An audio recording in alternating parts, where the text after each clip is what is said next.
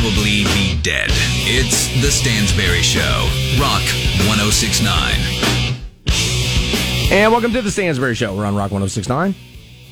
Let me see here. Uh, do I have keywords today that are worth one thousand dollars for you? I gotta, I gotta, find, I gotta, dude, I gotta get some stuff together here. Let me, let me see here. I do, I do, I do have keywords that are worth one thousand dollars uh, for you today. So we'll do that uh, both at seven ten this morning and eight ten. That one's on me.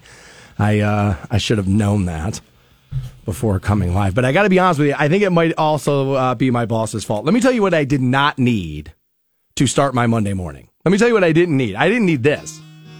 Your boy didn't need Broken by Seether and Amy Lee. I didn't need that. I don't need that right now.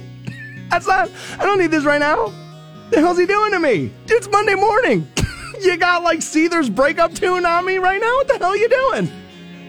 Talk about a boss shooting his air talent right in the foot right there. right there.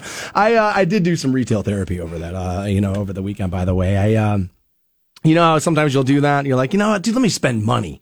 That'll fix some of my issues, right? Like all of a sudden, you're like, you know, it's, uh, just get some cash flying out of this wallet. Maybe I'll feel better.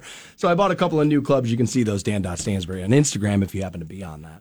Um, and I did feel better for all of about twenty minutes. And I realized, well, you're not going to be able to hit them for another month because it's still pretty cold out there, uh, at least too cold to be playing golf. Got a lot to get to this morning, including Cadbury. Uh, they're the new... Um, national brand that's under some fire over an advertisement that they have. I've already made this available for you at the show's Facebook page at Stansberry Shows. How you find that? And uh, there's the same-sex kiss in there's in this Cadbury ad, so people are freaking out because you know the Cadbury eggs are about the kids and what are we doing and we're forcing narratives and all that stuff. So we'll get there coming up at nine thirty. But the video's already on board. If you've ever just wondered what people who work for your children's school or maybe the school district think about you, or think about your children, wonder no more. I have some audio for you. We'll play it coming up at nine a.m. this morning. People forget this all the time. I try to rem- uh, remind people a lot that I don't care what the body of uh, people is. I don't care what the group is. It is compiled by human beings. And we all have our faults. And so we have some audio. We'll play that for you coming up nine a.m. Also, Scott from winning for next year dot com. Get his take on J J Watt. Also, at seven a.m., I'll have some uh, audio for you on the champ. The new champ makes a desperate plea for J J Watt to join the Browns. I'd like to see it. You know, I uh, Shane is a uh, Uber driver here, Lyft driver, too. Um, and he picked me up the other night, and we were, you know, as he was driving me home, he asked me, he's like, yo, man, I listened a little bit. I'm kind of curious, man. I, I, you know, maybe I missed it. I didn't hear what you think about J J. And I said, look, man, he's expensive, and I think he's going to be limited. I, I, you've seen this in, in, in previous years with him. I, I'm not sure sixteen games is a full expectation out of J J Watt. I said, but I would do it. I said, because if you look around the N F L, it looks as if you need to start telling these dudes and showing them, look, we're all in. So they don't start griping, they don't start getting to their agents, and they don't start trying to force trades and do all this stuff. I'd be doing stuff. I, I hate the fact that it's come to this, but I would be doing stuff trying to sell my roster on, look, man, I'm trying to get you guys a ring. I'm going all in. I'm trying to get you guys the title. So if you stay here and just like stay, and so that's why I'd be doing that. I don't think he's necessarily going to be the J J Watt everybody wants him to be, which is the J J Watt from six years ago, but he's still better than most, I think. And I think he can help you. I understand the Pittsburgh, he wants to play with his brothers thing. I disagree. I think you'd rather play against him. I know Stephen A. Smith, I think most of that was probably tongue in cheek, but Stephen A. Smith said, you know, it'd be an abomination or whatever the hell Stephen always is screaming about. I, uh, but you know, at the end of the day, I'd rather beat my brother than play with him, but that's just me. Here's what's next on the Stansberry Show.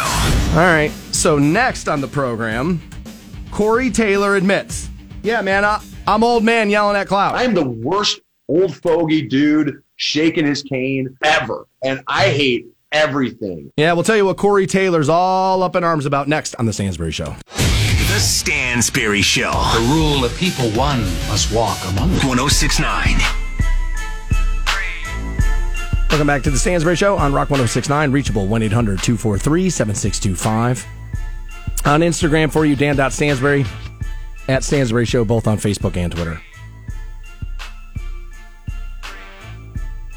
We'll talk to Scott from winning for next year dot com, get his take on J J Watt, a few other sports things uh, from around the world. Do that at eight o'clock the way we always do Mondays. golf fans. We got a good tournament over the weekend. Max Homa gets his second win. That was uh, it was good to see. He actually uh, tweeted out after. He's huge on Twitter, Max is, and yeah, he he tweeted out after the tournament. It was Tiger's tournament. He's like, you know, I spent twelve years at Riviera trying to get Tiger to give me a high five, and now he just handed me a trophy. What a world! And I was like, yeah, that had to be uh, that had to be kind of cool. So we'll talk to Scott about a few other things, but uh, mostly.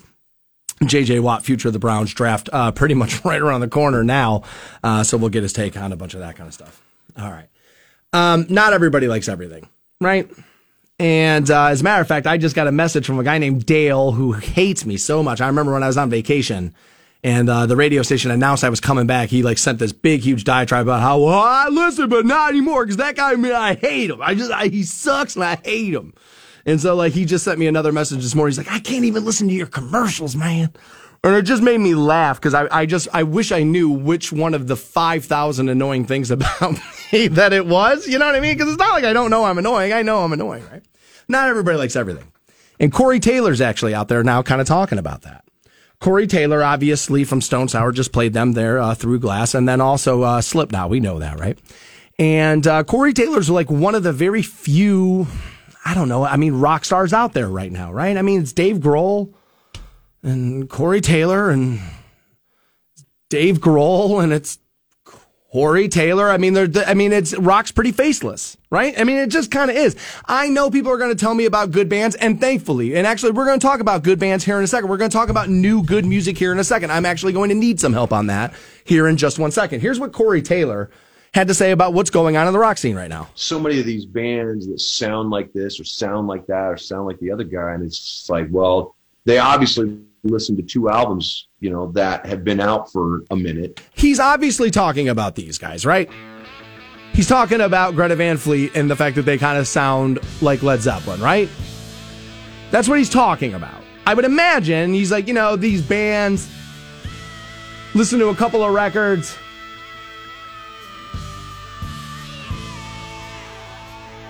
My guess is he's talking about Greta Van Fleet. And you either really like this band or really don't like them. That, their singer's the weak part for me. I don't, he sounds like somebody trying to sound like Robert Plant. I don't think he sounds like Robert Plant. That's my problem with them. Is that everybody's like, oh, he sounds just like Robert Plant. And I'm like, no, he sounds like somebody trying to sound like Robert Plant. And like, that's, in there lies the difference for me. And I guess Corey Taylor. Um. But the ones that really frustrate me are the ones that they take something that's been around forever and then just basically rework it yeah, and call it new. Yeah, these dudes. Know, even though it's completely derivative. It's completely... Whoa, like, whoa, wait, whoa, wait, wait, though. Derivative is okay, though.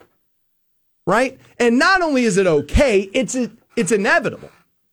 Music will always be derivative. Like you can't, you'll always lean on what came before you. We talked about this a little bit last week where I was talking about why am I a fan of the M C five? It's because Nikki Sixx was a fan of the M C five and he talked about them constantly. And then, yes, through that, you could hear some of it, not necessarily a ton of it, but you could hear some of it in Nikki's writing and, and some of that. So like music being derivative isn't necessarily a bad thing. You know the band they're ripping off. You like they're not even trying to rip off like a bunch of bands. They're ripping off one band. Uh, okay. Yeah. All right. Yeah. I would agree that Greta Van Fleet kind of is, is ripping off Led Zeppelin. They do kind of do that. And it's so, but. But the Sword ripped off Black Sabbath and nobody has a problem with that. The Sword is a, is a Black Sabbath ripoff band. I mean, they are, they're great and I love them, but it's Black Sabbath reworked. It is.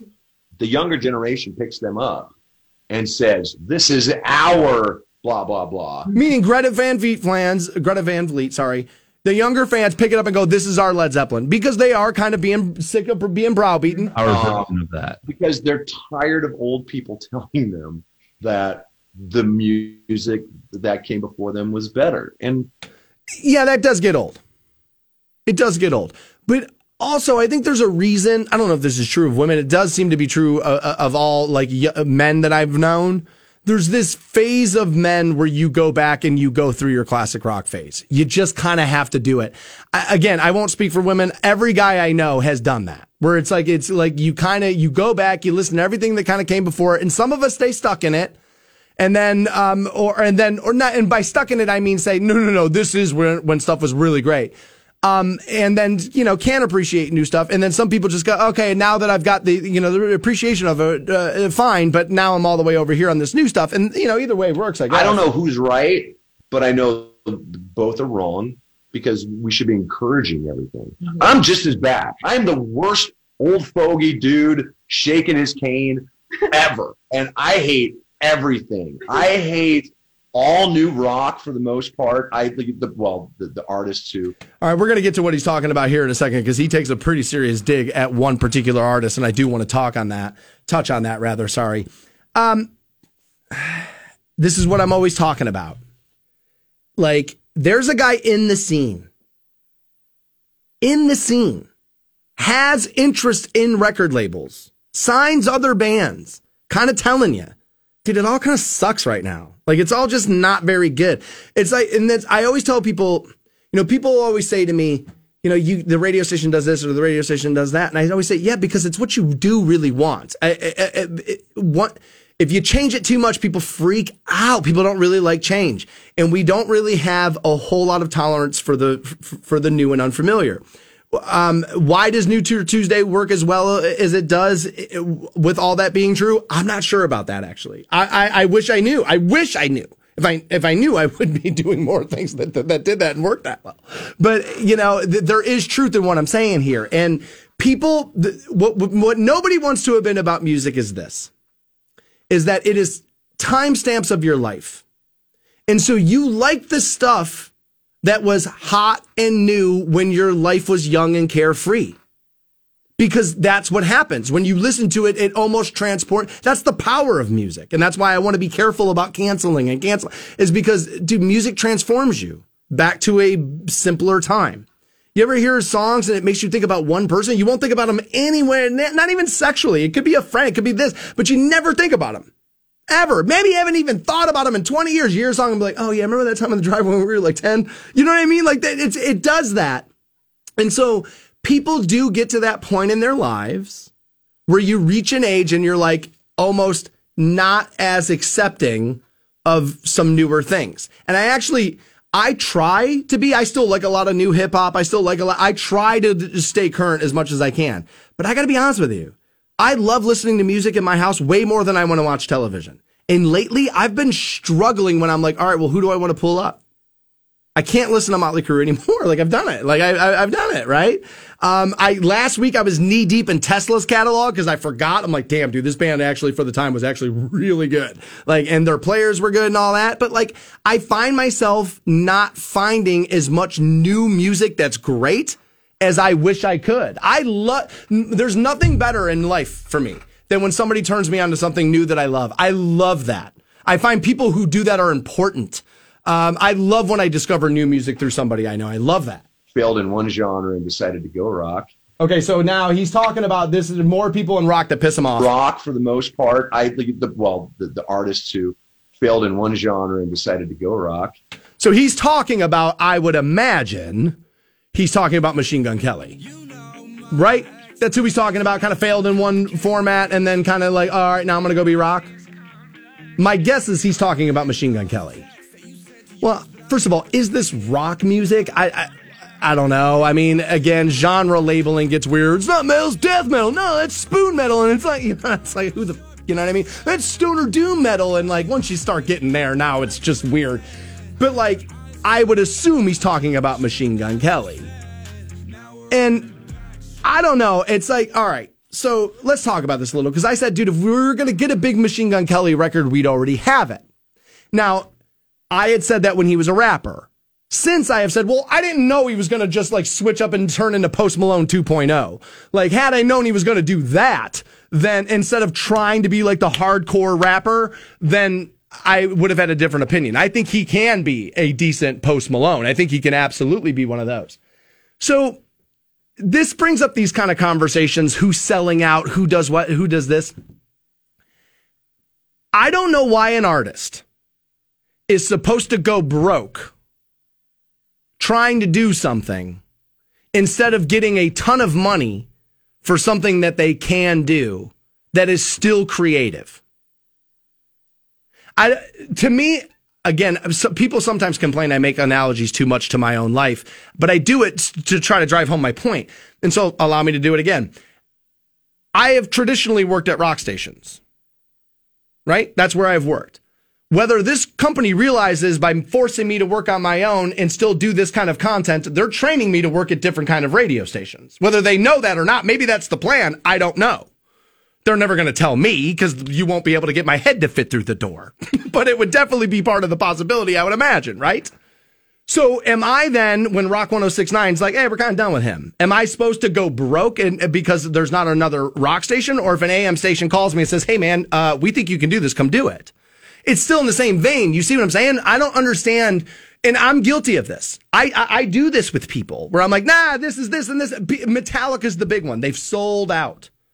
And I always t- tell people, like, no band grows up practicing in that awful garage or playing the acoustic guitar in their bedroom, thinks about selling out Madison Square Garden because it, it means it leads to no money, right? Like, everybody is trying to avoid the cubicle. They're trying to be successful in this. That's part of it. It's money, it's fame, it's it, it's all part of it. So, like, when when people like launch those accusations at people, I'm always like, well, what are we saying? That they're doing their jobs? Like, is that is that what we're saying? I think he knows who he is. Yeah, he's talking about Machine Gun Kelly. That's a pretty serious dig there. But that's an, that's another story. Um, I'm the worst, and I hate everything. And people are used to that with me, though.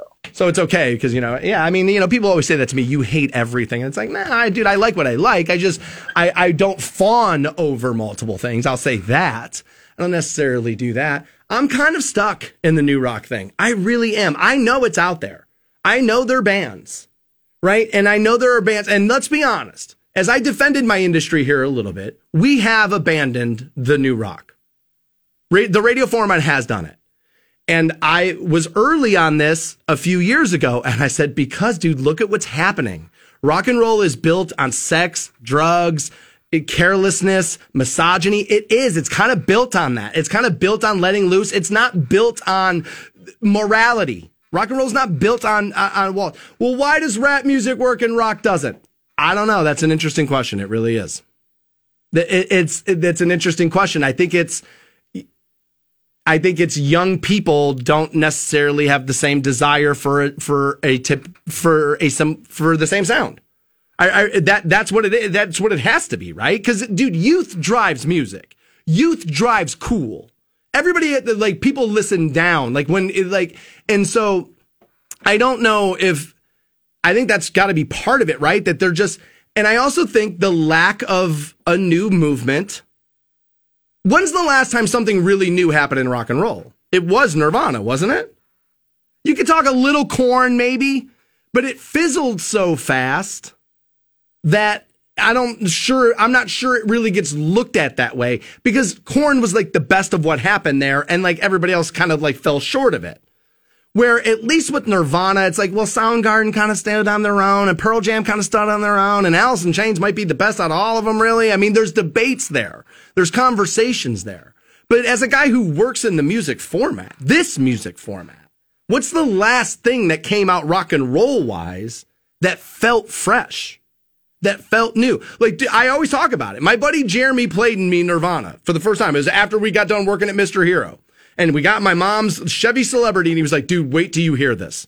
And he put a tape in, and he played me Nirvana. I think it was Ble- something. He played me something from Nirvana, and I remember thinking to myself, oh, my God, nothing is going to be the same. Like, nothing, dude, in like a year, you won't be able to recognize anything. And sure enough, that's that's kind of what happened. I was like, dude, this is so... Now, I was younger, and maybe I was more willing to accept something new. That, that And that does have something to do with it. But I can't put my finger on the last fresh movement in rock and roll. I can't tell you what it is. The Stansberry Show. Why do you ask? one oh six point nine. Welcome back to the Stansberry Show. We're at seven ten. You get a keyword, it's worth one thousand dollars. We do it twelve times a day on Rock one oh six point nine. I have your first opportunity at seven ten, also your second, eight ten. eight o'clock, we'll talk to Scott from winning for next year dot com. All right. I uh, was talking Corey Taylor because he had said, hey, I basically hates all new rock music, right? I said, well, what is the last great, like, rock like genre thing that happened? It was Nirvana, right? Like, I said, what else would it be? And I said, well, maybe Korn. I said, but you know, they were like the best of what happened there, and that like kind of fizzled pretty quick.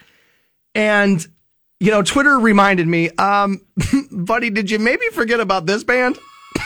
did you did you maybe did you maybe forget about, I don't know, the biggest rock band to hit the scene in a good stretch of time there?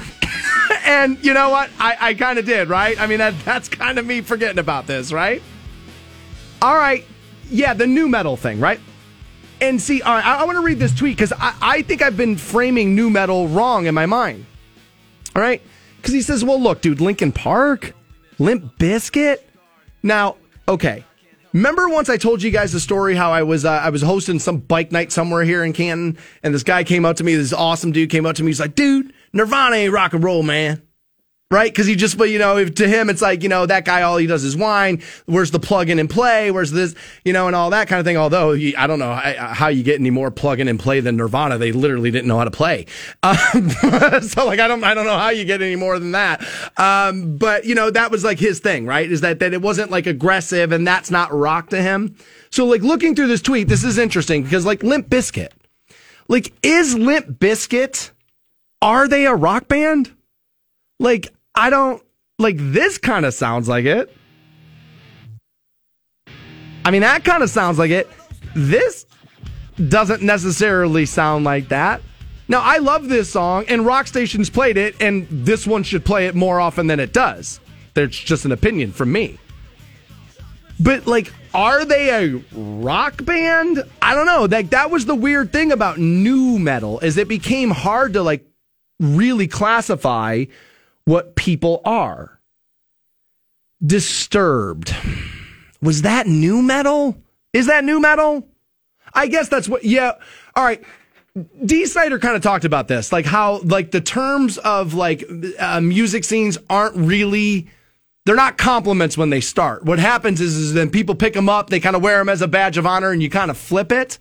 Because I think when people call Disturbed new metal, it's metal fans trashing Disturbed, right? That's what, that's how that kind of happened, is metal fans, like, my honest to God metal fans think Disturbed is the same thing as Nickelback. Like, honest to God, like, by honest to God, like, Iron Maiden and, band, like, due to, like, Slayer and, like, bands, like, you know what I mean? Like, bands like that, they look at me and go, dude, dude, Disturbed is Nickelback. It's the same band to them. So that's, I mean, Disturbed got lumped into new metal because people didn't like it, right? Like, or that, or, or people are pretending not to like it. I don't necessarily hate them. I think they're good at what they do. I don't know if it's, like, real metal. I don't know. We get do we get hung up in genre. I'm like, but this is fine. I mean, what's, there's nothing wrong with that. That's good. I don't. I mean, I, I like Iron Maiden, but this is good. I'd play the hell out of this. I'd play the living hell out of that. What are you talking about? The song's really good. Now, he also mentions, let me see here. What else did he put in here? Oh, dude, this this band is considered to be new metal? I didn't know that. Let me see. Do I have anything good from them? Like, this band's new metal?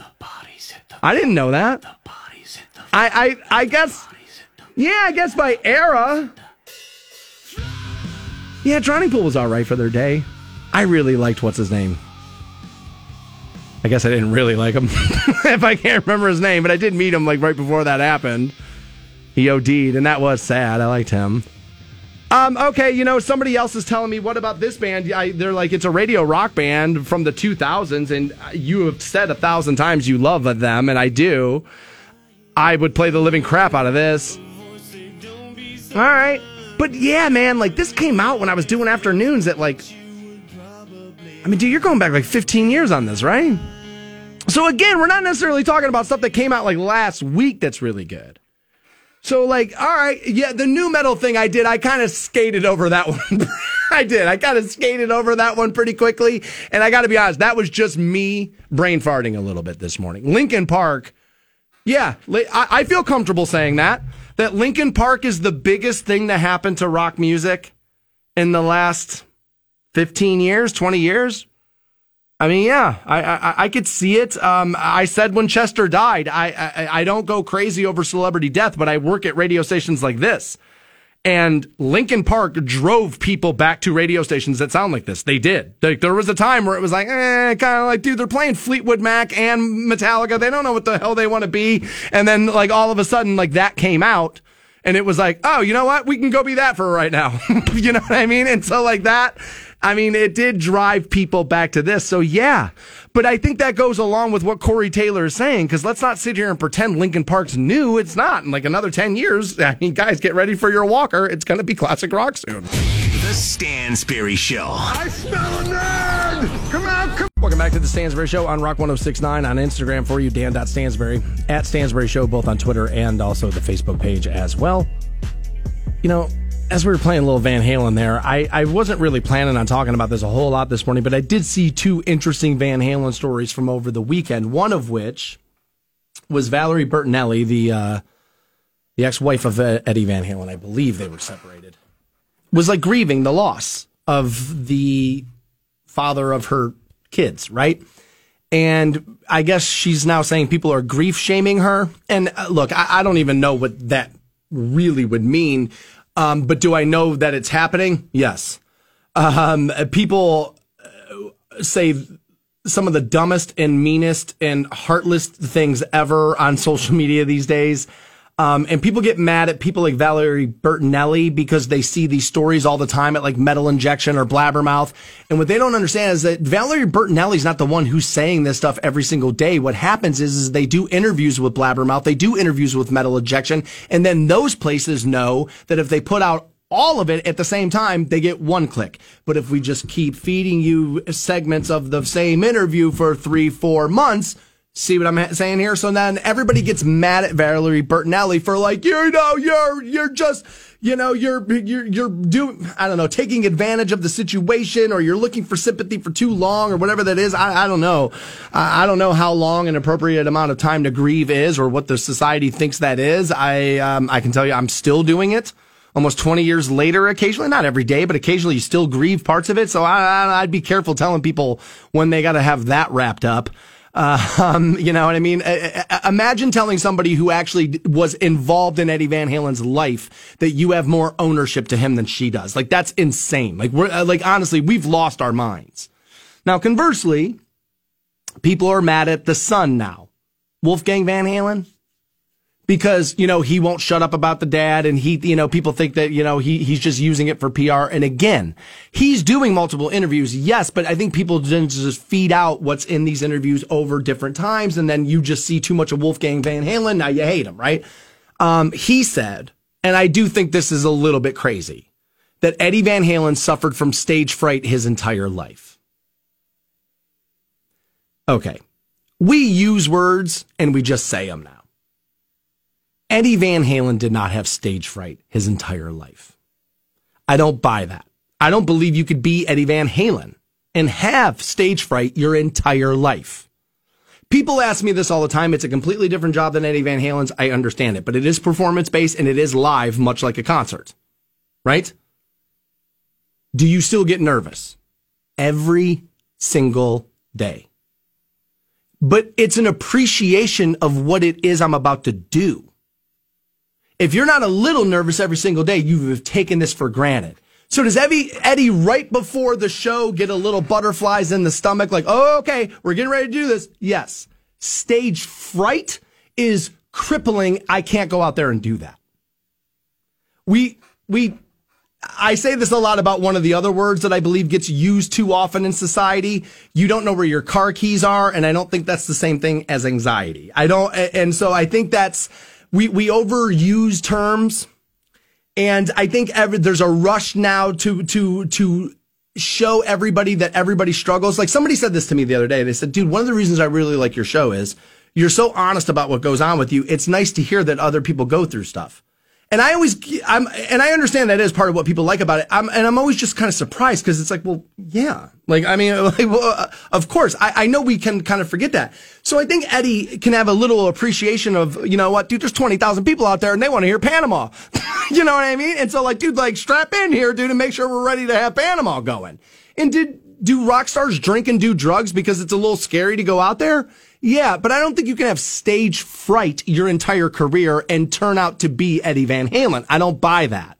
I, I, I don't. I think you can get a little nervous. And that maybe through a routine, like there's basketball players that throw up before every game or whatever. I don't think that's stage fright, because, dude, they go out there and then knock down sixty. It's just you fall into your routine. You fall into the routine there. I'm not sure that's the same thing as stage fright. I was like, ah, I'm not sure you can be Eddie Van Halen and have that. I'm not sure you're jumping off, you know, eight foot high Marshall stacks and doing the splits with a guitar in your hand if stage fright is part of your life. I think we're getting a little carried away with the English language there. All right. Everybody wants to land J J Watt. Everybody. And J J Watt himself said, somebody said, dude, do you want to sign somewhere or not? And this was, I guess, over social media. And J J said, look, dude, I scroll through DoorDash for an hour before I pick a restaurant. And then, then an interesting analogy, because we all do that, right? He's like, I scroll through there for an hour before I pick a restaurant. If you don't think I'm going to take my time to decide where I want to finish my career, you're crazy. I'm paraphrasing that last part a little bit, but that's pretty much what he said. But everybody wants to sign J J Watt, myself included. I would like to see him on the sideline as a Cleveland Brown. I think it helps, and I think, honestly, it helps sell your team that you're all in on getting them a ring, and I want dudes less likely to be like, dude, get me the hell out of here because they're not committed, right? That's kind of been my take on this. I guess newly crowned W W E champion, The Miz, who was a Northeast Ohio boy made good there, made an impassioned plea to get J J Watt signing with the Cleveland Browns. Take a listen to this. You want to win a Super Bowl? You want a team with a mini- winning mentality? Are you sick and tired of losing and losing upon losing? Do you want a city that is behind you one hundred percent? You did a wonders, amazing things for the Houston Texans, for the city of Houston. He did. J J Watt did some really impressive things. He has done some really impressive things. He seems like he understands that public eye jobs come with an expectation that you just don't get after the quarterback, that you also then get after the problems in your community. It is the expectation now. And J J seemed to understand that, picked that up, and carried it his entire time in Houston. He did. You've done so many charities. I've watched you raise money for this city. You know what other city would love to have you, that would embrace everything that J J Watt has? As, and not only that, you get to go against your brother and beat your brother down twice a year. I said, right? Everybody keeps telling me how they want to all play together. I, why? Why? I have a brother. I talked to him last night for an hour on the phone. He's a dick. To this day, he's a dick. I want to beat him. As a matter of fact, I told him this. I was like, dude, I was like, I want to beat. I was like, I've been talking about this. About how I would never want to play with you. I want to beat you. You know what my brother said to me last night? How bad does it suck to know you never will? Like that's, I mean, dude, that's brother. That's brothers. I want to get the best of this. That way at Thanksgiving, I can tell T J and all them, dude, I'm the Watt brother that matters, buddy. How much can we offer you? Whatever you need, we got it. We got the money. We got the draft picks. We got everything that you need, that Cleveland needs to win a Super Bowl. Come- well, the, I mean, they released him, right? So picks aren't part of the deal. I'm not going to jump up and down on The Miz. I know he's in character and he's just doing his thing. But do I have this right? They released J J. So I don't think picks need to be part of the compensation. It just now comes about whether or not you're willing to pay him. I believe I have that right. Come to Cleveland, J J. Watt, and you two will be awesome. And is that part of The Miz's thing? Is this his thing? Is he awesome or something? Is there, is there's, he drove this point home. I was like, this must be some wrestling thing. I don't know. J J Watt and you two will be awesome. Yeah, that must be part of his shtick or his gimmick that I just don't know about. And have a Super Bowl ring. All right. You know, that's that whole guarantee of that Super Bowl ring thing, man. Like, isn't it amazing? Cleveland Browns fans, like, it went from, I mean, it took one playoff game win. One. From woe is me, they'll never get it right, here we go again, I'm not falling forward again, blah, blah, blah, to now automatically they are Super Bowl contenders. Isn't that amazing? It's amazing to me. And what amazes me about it is this. The amount of teams who were, who people have told, oh yeah, no, the, uh, next year, just wait, who completely fall off the face of the map, is a lot. Do I think that happens? No. But the history is still very much stacked on the side of, mm, let's see what happens here, versus you're guaranteed. I mean, the A F C got tougher again. Carson Wentz is in the A F C now. He's a bum. Okay, we'll see. We'll, we'll see. We'll see. Right? Mahomes is still there. Granted, in your division, Burrow's probably better than Baker long term, but he doesn't have the roster right now. Granted, Big Ben, who the hell knows? And if Dwayne Haskins is your safety boat, seriously, guys, good luck. Have fun with that. Lamar going to be Lamar. Ravens are going to play defense and, you know, pretty much just try to, you know, run the football on you. You know what I mean? That kind of thing. So, so division-wise, okay, all right, I like your chances. I do. I like your chances. I think Baltimore's going to be tougher than people want to admit, but okay, fine. I, I mean, I like your chances there. But, like, this guarantee thing. Notice everybody's leaving the N F C now. Everybody, if, if I'm J J Watt, the Packers are the deal for me. I get an all-timer in Aaron Rodgers. The defense is the part of the ball that needs to be fixed. If I come there, I'm the link that gave Rodgers another ring, if you can get that done. And when it comes playoff time,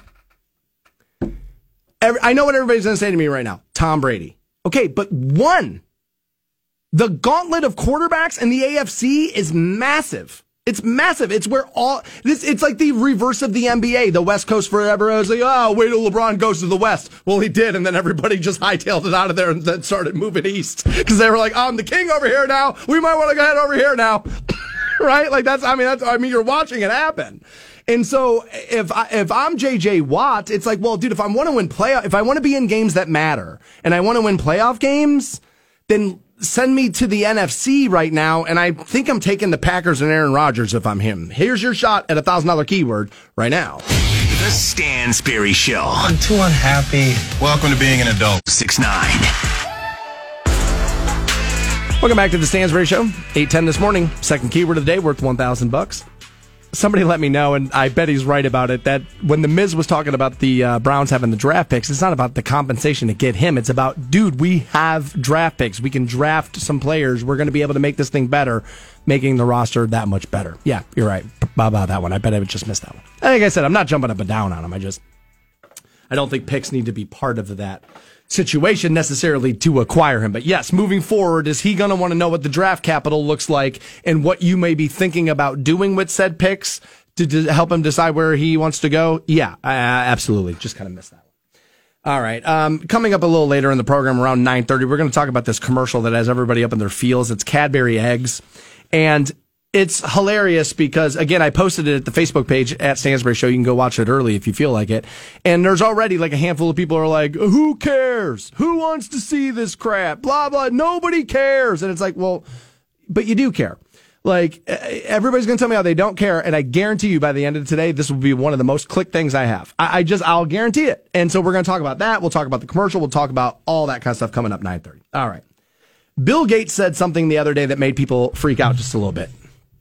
All right, so I want to look at what Bill Gates actually said. He was talking about food consumption and was talking about, like, the beef industry and how we can avoid, you know, the next pandemic, how we can avoid the next maybe natural disaster, um, and, and, and things like that.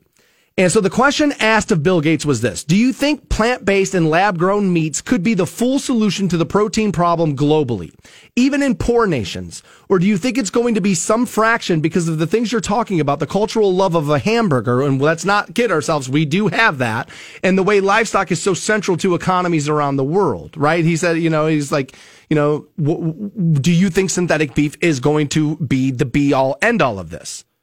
Here's what Bill Gates said. For Africa and other poor countries, we'll have to use animal genetics to dramatically raise the amount of beef per emissions for them. Weirdly, he says, the United States livestock, because they're so productive, the emissions per pound of beef are dramatically less than the emissions per pound in Africa. And as part of the foundation's work, we're taking the benefit of the uh, I'm sorry, of the African livestock, which means they can survive in heat and crossing in the monstrous, uh, you know, uh, productivity, both on the meat side and the milk side of the elite U S beef lines. So no, I don't think the poorest eighty countries will be eating synthetic meat. I do think all rich countries should move to one hundred percent synthetic beef. You can get used to the taste difference, and the claim is they're going to make it taste even better over time. Eventually, that green premium is modest enough that you can sort of change the behavior of people or use regulation to totally shift the demand. Meaning, even if they don't want to do it, we'll just change the law and make them want to do it. That's what that means. Use regulations to totally shift the demand is, oh yeah, I'm just going to change the laws. I have enough money, I have enough power, I'm just going to do that. You can you can stack them words up any which way you want, but that's what he just said, right? That's to continue his quote. So for meet in the middle income and above countries, I do think it's possible, but it's one of those ones where you have to track it every year and see, and the politics are changing on it. There are all these bills that say it's going to be called basically lab garbage to be sold. They don't want us to use the beef label, meaning that they don't want it. If it's going to be synthetic, they don't want the word beef anywhere near it. And if I was the beef industry, I don't think I would either. So a lot of people have sent me this, and a lot of people have been like, dude, where, what's your take on this, right? All right. I, there are just certain things I expect to see happen in my lifetime. And this is one of them. I don't necessarily want it, but I do believe the way we have conversations now and the way we use checkmate phrases now that put people who are in opposition of something as like it, it, those checkmate phrases kind of make you sound like you're the worst person in the world, and it makes it harder to argue against the thing you don't like, which is exactly why people like checkmate phrases, is because it does absolutely shut down intelligent conversation from the other side. Not always, but it can. I suspect this is what I suspect. And I've said this before about synthetic beef. I think you're already eating it. I think you've been eating it forever. I've been curious how ninety-nine cent cheeseburgers or two for a dollar thing could ever have been a thing. I, I've been curious. I understand. Ah, oh, the more you buy of something you buy in bulk, price come down, eh, blah, blah. It's loss leaders. And you're right about some of that. And I get loss leaders. I understand. For those of you that don't know what a loss leader is, essentially is you put something really cheap on sale, hoping that people come in because of that and then buy something else, which where your profit margins are better on. That's what a loss leader is, right? And so, I, and I get it. Right? I get it. I'm, I'm in the advertising business. If you don't think I know about loss leaders, you're insane. Like, literally, it's my job sometimes to push them. I understand what that means. Right? But I also think, have you ever eaten some of that stuff and then bought, like, really good beef at home and made a hamburger? It doesn't taste anything the same at all. I think we've been eating a lot of synthetic-type food for a long time, and the and companies just went, shh, dude, don't tell them because they'll freak out. Well, won't they be able to tell? No, it's cheap. Dude, they don't have any money. Like, if, dude, if it's two for a buck, they're going to buy it because they're poor. Bro, they don't have any money. Do, do, do you see the argument? The argument is literally they're arguing for fifteen dollars an hour so they can pay their rent. You think they're going to sit here and, and think about what it is we're feeding them? No, they don't have to do. They, they got too many problems. They can't stop and think about that. I think there's been a lot of that. I think there's been a lot of it, and I think sooner or later we could wake up to this. Oh, yeah, by the way, we've been doing that for a while now, and now that you won't care, guess what? We're willing to tell you now. I do. I think that's happened a lot. I think they've experimented with a lot of different kind of stuff. I eat a lot of what you guys would consider to be fake food. I've talked about this, right? One of the things I try to avoid is noodles, right? Because it's just bad. It's just bad. It just sits like lead in the gut. But I love pasta, so I eat pasta that's made out of lentils. I mean, that's essentially, to me, it tastes no different now. Like, I make that stuff, and to me, it tastes it, t- it tastes really good. Like, I look forward to eating it because I'm like, yeah, man, that's going to be really good. I like those, right? Now, if I fed it to you the first time, you're going to be like, what is that? What's the consistency? And that's strange. And why is it like, but once you start doing it, you're fine. What I like about beef isn't that it's a cow. This is the point I'm driving to. What I like about a hamburger isn't necessarily that it was a living thing. That's not what I like about it. It's not like I'm like, yeah, slaughter it and then make a burger out of it. That's not what I like about it. What I like about a burger is that it's delicious. So if you find a way to make something that I don't necessarily love delicious, then could you get people to eat that? Yeah. I was talking to my buddy about this last week, as a matter of fact. We were hanging out, and I said, dude, you, you know, you kind of get down with some of that stuff. He's like, dude, I love burgers. He's like, but I'll eat the Impossible Whopper too. He's like, it tastes good. I've never had one of those, so I can't speak on it. But like, I've had enough soy burgers in line at lunch at school. Like, I've had enough of that. Like, I, I mean, so like, if, and so have you, by the way. So like, I'm not sure why everybody, now, if you're in the beef industry, if you're in the farming industry, if you're in that kind of stuff, you're like, dude, that's going to be bad for me and bad for the money and bad, then I understand those objections. Those I totally get. And notice I haven't even opened up those arguments because it's like, ah, I'll read more about that before I weigh in. But if you're just, if I'm just going to weigh in on the taste of things, that's why we like stuff, is because of the taste of it. That's why America's fat. It's because we don't care what's in it. We care how it tastes. If we cared what was in it, you'd all be ninety pounds. but, but, but we care about how stuff tastes. So if they get it to taste right, aren't you going to do it? I eat so much turkey substitute. Like, I haven't had sausage in forever. I eat turkey sausage. I haven't had a brat in forever. I buy turkey brats. I, you know what I mean? Like, that's, I, I do that. It's a little leaner. Still meat, still an animal, still that. Yes, fine. But it's a little leaner. And so I, you know, I've shifted. So my taste buds have already shifted enough. And let's be honest. You've all eaten at places where you know, where you just know this isn't beef. This isn't this. What could this possibly be? So I think the headline of this, and it's Bill Gates, and he's the one that made you wear masks, and he wants to microchip you with the thing. And so, like, everybody's going to freak out about what he said here. But at the end of the day, if they make it taste good, you're going to eat it. I, I, I, I, we don't care what's in stuff. If we did, like I said, everybody would be ninety pounds. Welcome back to the Stansberry Show. Give you a keyword worth one thousand bucks after we talk to Scott from winning for next year dot com. Get his take on J J Watt. A few other things happening in the sports world.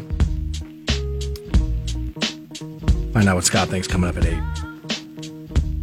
You know, uh, a couple of people asked me this this morning, and I got to be honest, I wasn't necessarily really planning on getting into it, but, you know, it's a pretty big story, I guess.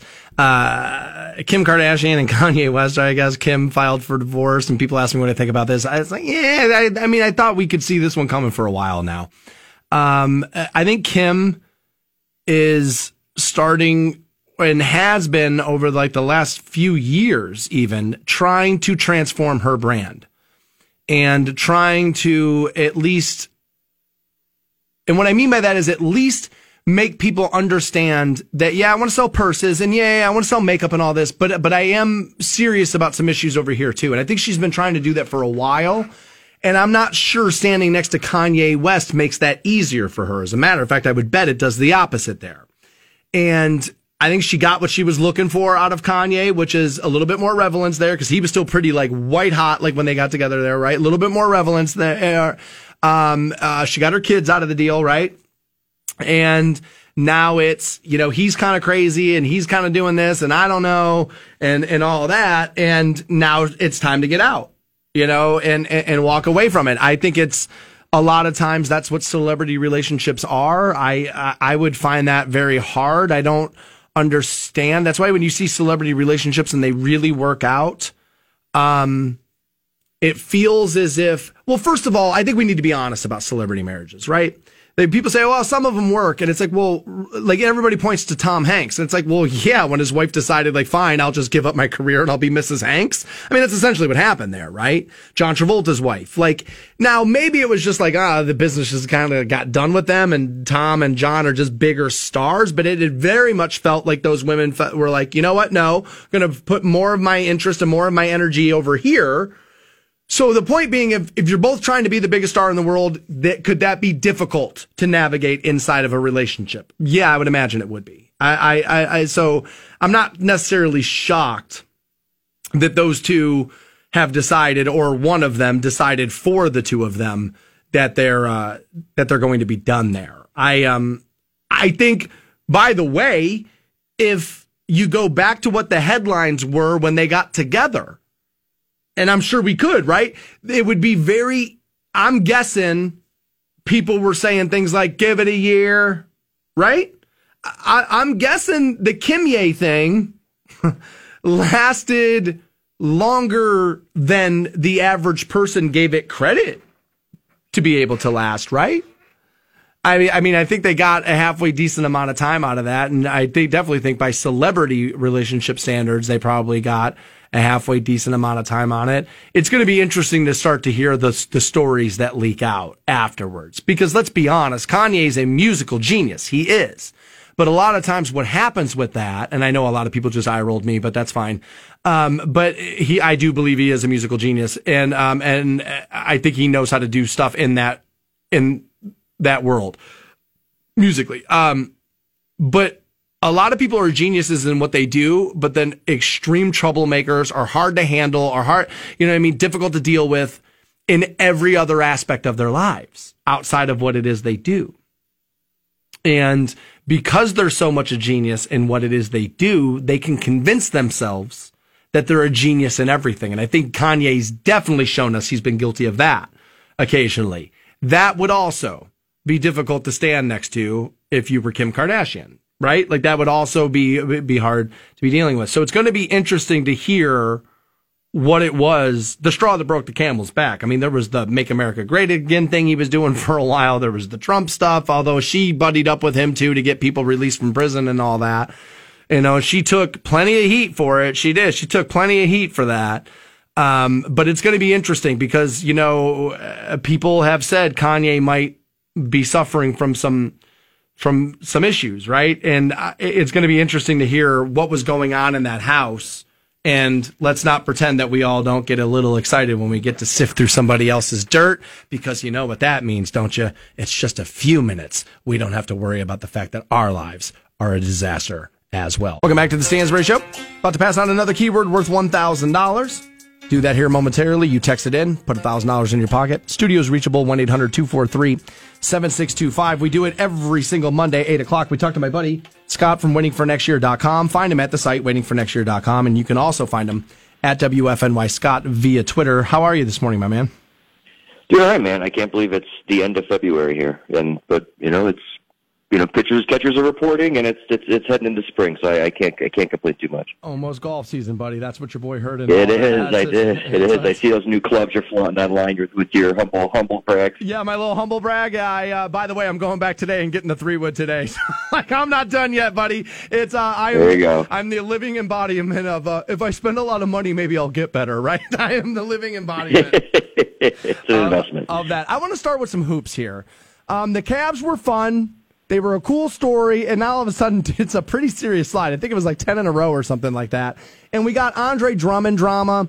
You got, uh, I forget his name now, um, uh, the guy from the Warriors. Help me out here. The uh, Draymond. Draymond was like, you know, we got to clean up how we do this. Guys are sitting at the end of the bench in street clothes, not finding out they're traded or, you know, or on the block until, you know, the game's going on. What, what the hell is going on with the Cavs? All right, and are they handling Drummond right? Well, The, the the second part is it's a loaded question, is right? For, is, is a bit up for debate, right? Um, if if if the desire is, I mean, listen. So they, they look good with Drummond, right? You know, they, he was playing out of his mind, stuff in the stat sheet. Um, you know, they, they were moving the ball, playing really good defense.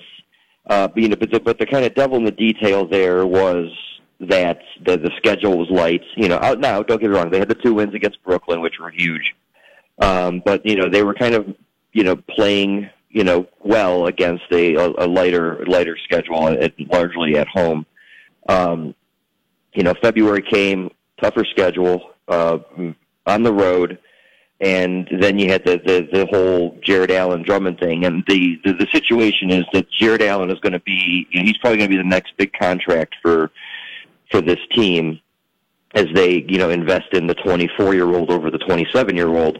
And, you know, you know, clearly plays the same position as Andre Drummond, who picked up his player option as as, as one should when it's twenty-eight million dollars. Yeah. And, yeah, yeah and, and, and and now, you know, the, the, the, the issue is what do you what do you do with him? Um, you know, and you know, clearly it's it's it seems his behaviors uh, you know, in, in games and during practice has not been one that has been, you know, what you would call leadership quality. Um, you know, so I think their their plan is to just kind of hold on to him. Um, you know, they showcased him already this, you know, early in the season, and we'll see what uh, what what uh, what they can get for him. But the, you know, the the thing is with N B A, you have to take on the salary. So money, right? You know, it, it usually the Cavs are in the, you know, when they acquired Drummond, um, you know, it, that was the move. They took on the salary. They got the draft picks for doing so. Um, now trying to move the salary is going to be very, very interesting. So, you know, there's there's a handful of teams that could use a big man. Um, and Andre, you know, again, he's only he's only twenty-seven, which is crazy because I feel like he's been in the league for a long time. Um, but you know, that was it was it was a Deion Waiters draft for for Cavs fans who want a, a point of reference there. But it was, uh, you know, it's it's just he's not a part of the future, and the Cavs just got to figure out where he can go and what they can get for him. You know, keeping with the hoops, um, Big Ten basketball looking pretty good right now. I know Ohio State lost the other day to Michigan, and nobody ever likes when that happens. But, dude, the Big Ten's kind of legit in basketball, right? Well, you know, kind of one of the under-discussed things heading into last year before they blew up the whole um, the whole thing pre- with, with COVID was, you know, somewhere around maybe ten, eleven teams from the Big Ten were going to make the sixty-four team bracket. Um, because of how, how, how good the, the, the, the conference was top to bottom.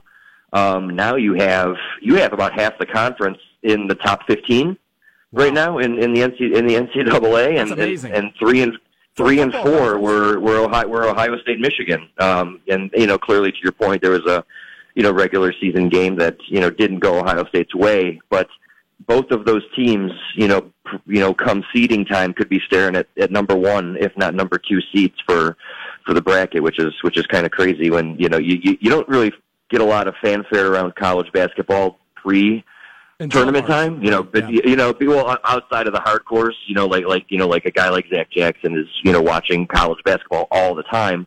Where you know, I think the the, the normal, all apologies to Zach, normal fans are waiting till they can, you know, throw office money on it with, you know, with the lady in H R, right? So it's, it's, uh, it's, it's a bit different. But you know, Ohio State is, I, I couldn't tell you two players on the team, but they're they're one of the best five, you know, programs in the country right now. I'm, uh, I'm going to keep with hoops here for a second because I saw something at your guys' Facebook page. Uh, waining for next year dot com is the site, but you guys obviously have a Facebook page as well. People can search for that. And I saw one of your writers was all up in arms over something Skip Bayless said. It was like, dude, LeBron's not clutch. Apparently LeBron found somebody else to shoot a three-pointer at the end of the game, and Skip was like, look, everybody's talking about how LeBron can shoot threes now, but his percentage is this. He's not great, and he's always looking for players. And I saw your take on this was like, dude, seriously, we're in almost year twenty, and we're still having the conversation about whether or not this guy is clutch. LeBron is clutch, right? Yeah, I mean, but they...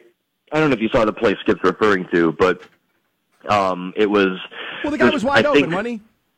Well, and LeBron was double-teamed at the at the logo. Yeah, there um, yeah, you know there what you go. I mean, there you go, with, right? with, four, with four and a half seconds left, so there wasn't enough time to pass out and then get open for a three. Like, okay. you had to you had to, fi- you had to find the open guy to give your team a shot to even to win, and he found the open guy and gave him a shot, a shot a team to win. So that guy just didn't hit the shot, right? I mean, like, that's...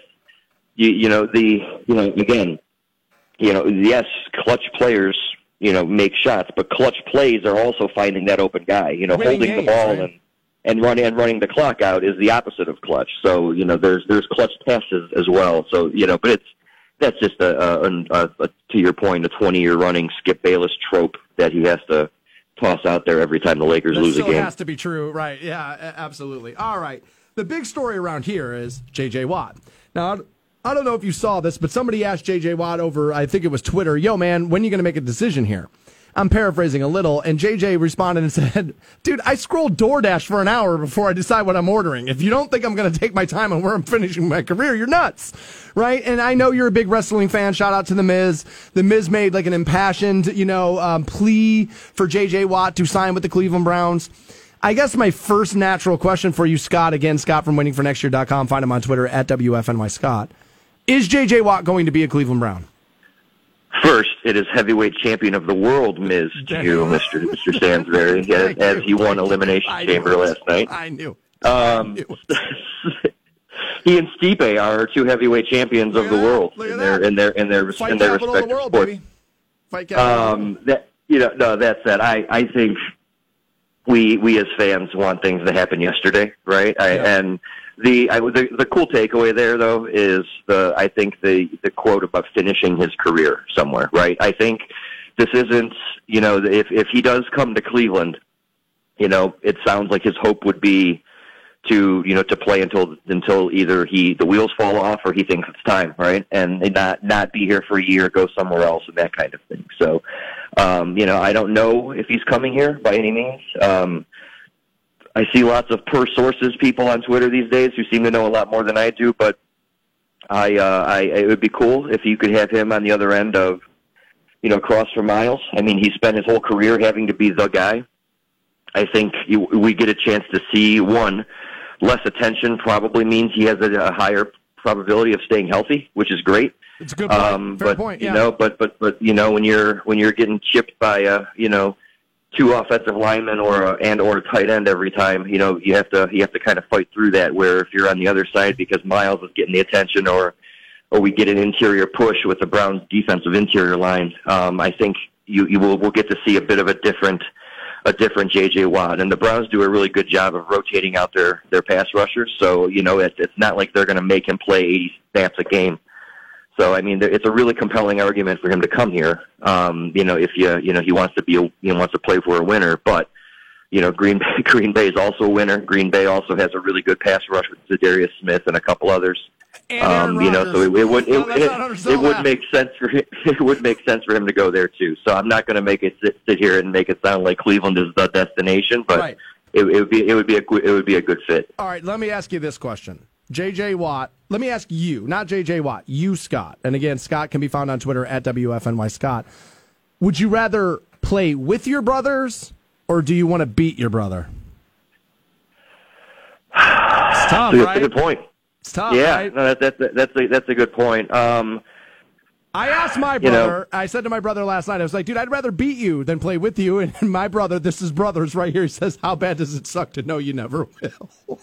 and my, that's great. That's, well, and that's you know, brothers, that, well, that's, right? I think you have a better insight to it because you have a brother, right? Yeah. Um, I, I, get, I, I probably, if I'd I was, I, I don't, I don't, I have two sisters, so okay. um, well, don't, I, I, yeah. I don't have the same point of reference, but probably would, would want to go against them as well. Exactly. I think that would be, that would be, that would be pretty cool, especially the competitive nature. Never a head, there's never a head-to-head there, right? Yeah, you're you're you're never on the field at the same time, oh, so it's just call. kind of you know one, one-upsmanship back and forth, which you know kind of look like a little volley, right? I think that'd be kind of cool. Yeah, I, uh, I I could see it both ways, but I'd rather beat my brother, and I think that just gives everybody a little insight of what growing up with my brother was like. If if if at forty-five I'm still like, dude, I got to beat this dude at something, man. Like you know what I mean? Like I think it just goes to show you what our situation was like. That's Scott from Winning for Next Year. Check out the site every day, winning for next year dot com. Scott can be found on Twitter at W F N Y Scott, and you can find him next Monday, eight o'clock on the Stansberry Show. Buddy, have a great week. Thanks for joining us.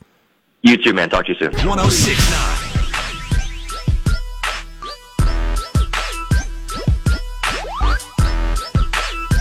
Welcome back to the Stansberry Show on Rock one oh six point nine, ten ten this morning. Another keyword worth a thousand bucks. Teresa will get you hooked up with that. Also, I'm going to end the program this morning around nine forty-five ish, right around there. And I'm going to admit something that I don't like. I did something on Friday that I always preach to people that they should not do. And I've talked about this. I said, dude, I used to be one of these guys. I don't do this anymore. And I fell flat on it. I fell down on that on Friday afternoon. And I have not let myself off the hook for it since. It's been sticking with me. I feel terrible about it. And so I'm going to air it out to end the program a little later today. This thing that I tell everybody they should never do. And I did it Friday. It's not drinking and driving, by the way. It's not that. I know I tell people not to do that too, but it is not that. Uh, but I did do something I'm not very proud of. And uh, I'll admit it to end the program a little later this morning. All right. I got to... Excuse me. I have some questions about COVID. All right. And they're legit questions. First, I will need people in retail to tell me the answer to this question. I don't know it. I was once upon a time told that there was a stretch of time during the pandemic in which if you went into a retail outlet to buy clothing, that you would not be permitted to try said clothing on. I'm meeting somebody over in the Belden area today for lunch for a meeting, and then I thought, you know what? Actually, I kind of need to get a, a jump on some shopping. I need a couple of more pairs of jeans, and I th- started thinking about, you know, heading over there after that, and I was like, ah, a little bit more retail therapy wouldn't be the worst idea in the world for me right now. Right now, get some clothes, get ready for summer here, you know, as the months are coming up, probably buy some golf stuff and things like that, but I want to be trying some stuff on. And before I just go over there and walk through the mall and then just get angry about not being able to do it, I guess if somebody was able to let me know, and again, the studio is reachable, one eight hundred two four three seven six two five. You can also obviously write in at Stansberry Show on Facebook. I'm reachable on Instagram, dan dot stansberry. But I, um, I, I, I do want to know the answer to that question. I'd be interested to know that because I do want to try some stuff on. Keeping with that and with COVID, I do have this hypothetical question. If the news stopped today talking about COVID and masks, I'd be interested to see the amount of people who stopped doing it. Because I think that number would be a lot. I think it would be a huge number. I really do. I feel as if people kind of feel like, oh yeah, and that's still kind of going on. I feel like the, the temperature of the country has moved off of most serious thing in the world. I do. I don't know if I'm right about that. I'm telling you how I feel about the uh, about what I'm seeing from other people. I'm not saying it as a fact. I'm telling you what I think I'm seeing, which is I think I'm seeing the cooling down of needing to take this as seriously as we once did. I'd be curious if we stopped talking about it, who would still be taking part in what they're seeing and what they're doing right now. My guess is it would not be as many of you as it currently is. It's just a suspicion there. Now, I did see this in line with COVID. Yes, Fauci says, look, we're wearing masks probably until twenty twenty-two. He said it.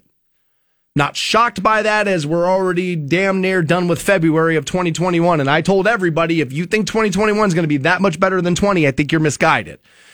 But he said, yeah, get ready for that. Now, he also then said that by the end of this year, you will see more of what you consider to be normal. That's a little bit of a para, uh, paraphrase there. But he said, you know, by the end of this year, a little bit more normalcy would be with us.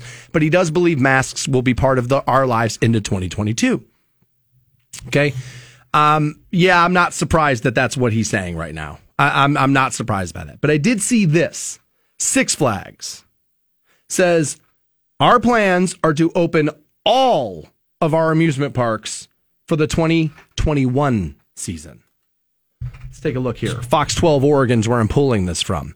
Six Flags Entertainment Corporation says it's planning to open all twenty-six of the amusement parks and water and water parks. That part's interesting to me for the twenty twenty-one season, including five that were not able to operate last year because of the coronavirus pandemic. It says they're working with the scientists to develop a reopening plan that meets or exceeds the federal, state, and local guidelines for sanitation, hygiene, and social distancing protocols. So my guess here is we're going to talk about capacities. We're going to talk about that. We're going to talk, by the way, N C double A men's tournament, they already said, oh yeah, fans at the Final Four, it's happening. twenty-five percent capacities. Now, I was told that was okay for football because you play outside and there's sixty thousand seat venues and blah, blah, blah. Now, all of a sudden, in basketball gyms, we're going to be at twenty-five percent capacities. You see what I'm saying? We're inching and inching and inching and inching. And then next thing you know, hey, what happened to? Like, there's, there's a little bit of that that's happening here. Six Flags says, oh yeah, we're going to limit the number of people in our parks and guests will have to make reservations before their visits. Masks are, in fact, going to be required for all workers and guests, and they'll also have past temperature checks. You'll have to pass a temperature check while coming through the door. I've had to do that here at a couple of different restaurants here in town. Um, I didn't necessarily find it to be all that intrusive with the temperature check. As a matter of fact, I viewed it as a little bit of a benefit for me of, okay, well, if my temperature's hot, then maybe now I know I should maybe schedule and go see somebody. I kind of looked at it as like, okay, no harm, no foul. Much like, yeah, give blood. Nobody called and told me I had AIDS. We're all right. Right? Like there's a little bit of, and, and now I know that's not right. Understand me. Okay. I, I, I, I'm not saying that's the way you should go about stuff, but it was, it was a little bit like, all right, it must be all right. Right. So they're also taking steps to encourage social distancing on rides, in lines, and seating areas and other areas around the park. They're also hiring thousands of workers to operate the rides, restaurants, and other attractions at its parks in the United States, Mexico, and Canada. Our guests and team members are ready for the return of fun and signature Six Flags thrills in twenty twenty-one. Okay. What is... When did when did people who want this stuff to be open, ready for it to return, when did that become the benchmark to, to open it? You don't think people in New York have been ready for the Arts District to open? I know they are because they're doing ridiculous dancing out in the middle of the street videos and telling you about how important New York's art system is. Look at them. They're dancing in the street. We're moving forward. We're dancing in the street. We're moving. People's thirst for stuff that's been open has been uh, here forever. Since when has that been the benchmark to reopen stuff? Since when? we wouldn't do, what are we talking about here? That, this is insane, right? And again, I don't care. I want you to understand that. I don't really care. I don't. I don't care. I have very little human connection. Very little. You know, I got my family in Vegas, out of sight, out of mind. I mean, really, at the end of the day, like, I don't care if stuff opens or not. I really don't. Other than the fact that I need money and I need advertising to be, you know, picked up heavier and this and that. I care on that level. But I'm not the kind of person who's going to shame Six Flags for opening. But again, I'm going to drive this point home. Why is everything flying in the face of every... Why is everything we do flying in the face of everything we say? Seriously, could there be anything less essential than an amusement park? Well, you know, distractions are good and people are good and vacations are good. Yeah, under that, guys, they're, that you're right. Right? That a little feel good, a little relax, a little hands up, woo, the demon drop or whatever the hell it is you're going to ride, fine. Yeah, under those guys, yes, yes, yes, yes, I'll give you that. But come on. Come on. I mean, I just don't understand this. I don't understand. So who's the park opening for? It's for the kids, right? So then what's the argument with school? I don't, I, you see what I'm saying? Like, I don't understand this. I don't understand why everything we do flies in the face of everything we say. I just, I can't reconcile that. And I'm not saying this is right or this is what should happen. But if the news shut up about masks tomorrow, you would see way less of them in the stores now. And you know that. You know that to be true. You know how I know? Because we're not screaming about the stuff we were screaming about over the summer. Because it's not coming from the box anymore to tell us to be mad about it. Here, I'll give you another one. I want you to understand this. That if a member of the press secretary's staff in the last administration had threatened a reporter to the point to where they had to then be released from their position, it would be the only story you heard about. Most of you right now have no idea what I'm talking about. Because that story got undercovered. That's how I know. People don't really care. People don't really, they're not really invested. They don't really think we should be doing stuff. We get told stuff and then we kind of go along with it, right? I believe masks have been helpful. I believe in social distancing. I believe in the pandemic. I've told you a thousand times. It's not a scamdemic. It's not a plandemic. It's none of that crazy, you know, all that stuff that you hear out on like the far end of the websites, right? It's not, it's not that. It's not that. But we have played games with this. And we are still to this day playing games with this. And if you don't understand that that's going to make people skeptical or it's going to make them angry at what they're seeing around them, I, I think that's unrealistic. I, I just do. Ghost, I mean, how much social distancing can you do in line? Like, those lines are already, you ever see how long those things are? Now start moving six people apart. Like, how are they going to do it? Isn't that going to be a mess? Now, granted, you're letting less people into the park. I get it. I, I totally understand it. You're going to have to make reservations prior. You're going, but, you know, sooner or later, it's going to be, well, if we're making people show a, a, a false test to get on an airplane, and they're going to, they've already talked about that, they've already said they're doing it, and they're going to make you have a false test to go on a cruise line, by the way, yes, they're already doing it, proof, isn't that going to trickle down to this? Of course it is. And that's how they're going to end up, say, opening, and this is how they're going, I remember I told you, everybody's screaming, I'm never getting a shot, I'm not doing it, and remember what I told you? That the anger is coming from a place of, you know you're going to get it, because you want to take your kids on vacation. And in order to get on that plane to go to Six Flags, what are you going to need? Yep. oh six nine. Welcome back to the Stansberry Show. ten ten this morning, Teresa gives you another keyword. It's worth one thousand bucks. She's got a couple of opportunities, twelve times a day on Rock one oh six point nine. We do it. Uh, I had teased a little earlier in the program that around uh, about an hour from now, I was going to let everybody know something I did Friday that I always tell other people you should not do this. And um, I did it. I regret it. And I feel like an idiot.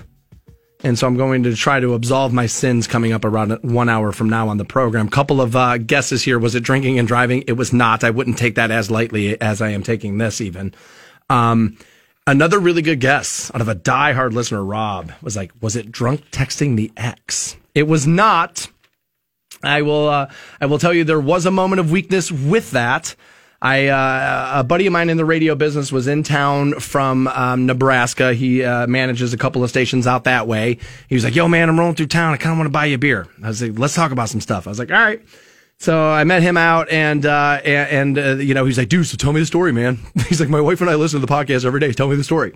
So as I was telling him the story, I, there was a moment of weakness where I was like, dude, just do it. And, uh, but I ended up, I ended up not doing that. So that, that's a good guess. Uh, that was a very good guess there. Uh, but that is not what it is. I'll tell, fill everybody in to end the program a little later.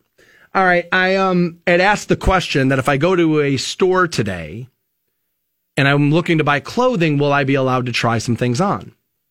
I had heard during the pandemic, no, you're not allowed to be doing a lot of that, right? And, and I can understand it. I, I, I can understand that. Now, Sarah works retail, reached out to me at Stansberry Show on uh, on Twitter. You can also find me on Instagram, dan dot stansberry. At Stansberry Show's the uh, Facebook page as well. Give that a like.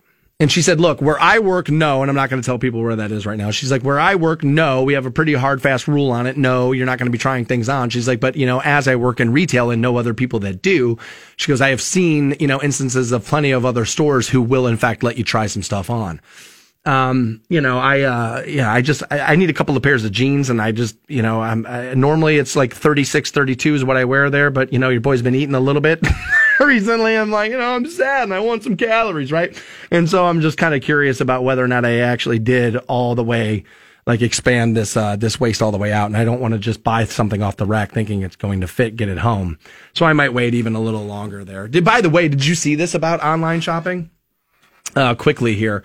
They have this new, uh, suit that apparently you're going to be able to buy, and then you'll try it on and wear it, and through that dimensions then of that, you'll th- it'll be like the new thing when you go to check out. What size do you want? It's like, well, I have this, you know, um, e-suit that I wear, and I fit, and it fits like this, and then so that's that's how they'll fit you.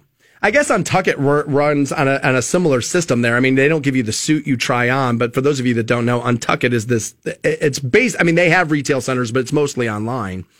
And you met, like, they give you like their, their sizing chart. You measure yourself.